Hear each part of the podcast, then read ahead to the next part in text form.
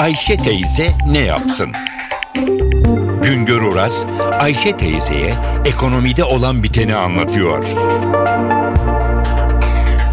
Merhaba sayın dinleyiciler, merhaba Ayşe Hanım teyze, merhaba Ali Rıza Bey amca.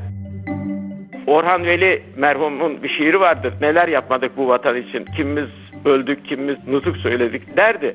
Şimdi küresel krizde de ülkeler neler yapmadı ki bu krizden çıkmak için? Kimi kemer sıktı, kimi para bastı. Bu krizin iki tane önemli bize öğretisi oldu. Biri kemer sıkma, öbürü de para basma. Zengin ülkeler para basıyorlar krizden çıkmak için, ekonomileri harekete geçirmek için. Daha güçsüz olanlara da tavsiyede bulunuyorlar sen para basma, kemer sık, kemer sıkarak tasarruf et ve o tasarrufla da borçlarını öde diyorlar. Şimdi öyle bir noktaya geldik ki hem kemer sıkanlar pişman hem para basanlar şaşkın.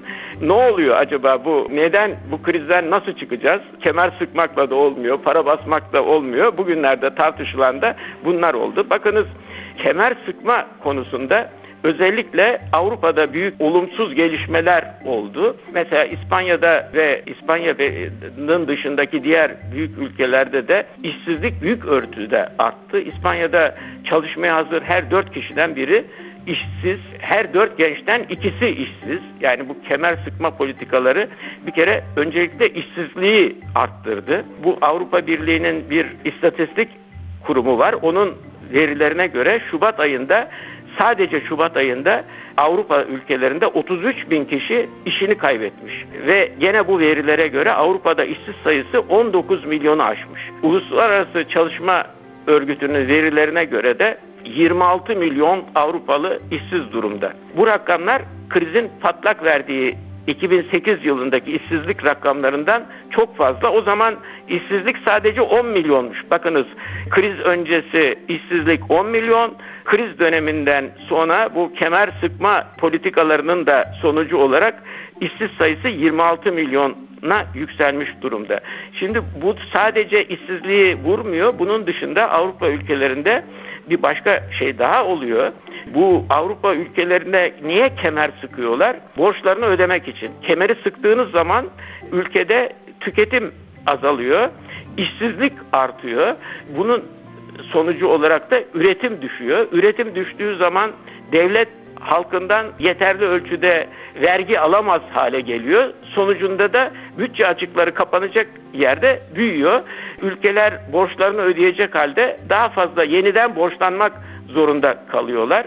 Bakınız şimdi Avrupa ülkelerinde ya da bütün dünyada borçların bir ülkenin borcunun seviyesi milli gelirine yani bir yıl içinde ürettiği mal ve hizmetlerin parasal değerinin yüzdesi olarak ölçülüyor.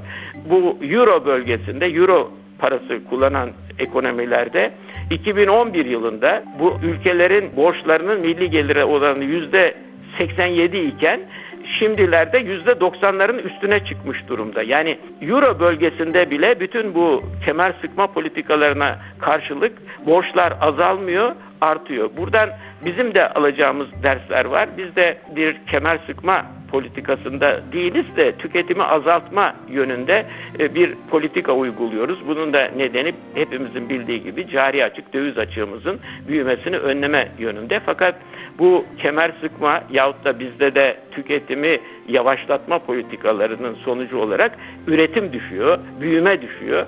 Acaba bu büyümenin düşmesiyle ne kadar bu ülkelerdeki insanlar ne kadar mutlu olabilirler? İşsizlik sayıları nasıl artmaz da aynı ölçüde kalır? Bunlar bugünlerde önümüzdeki günlerde tartışılması gereken önemli konular. Sayın dinleyiciler bir başka anlatıma kadar şen ve esen kalınız.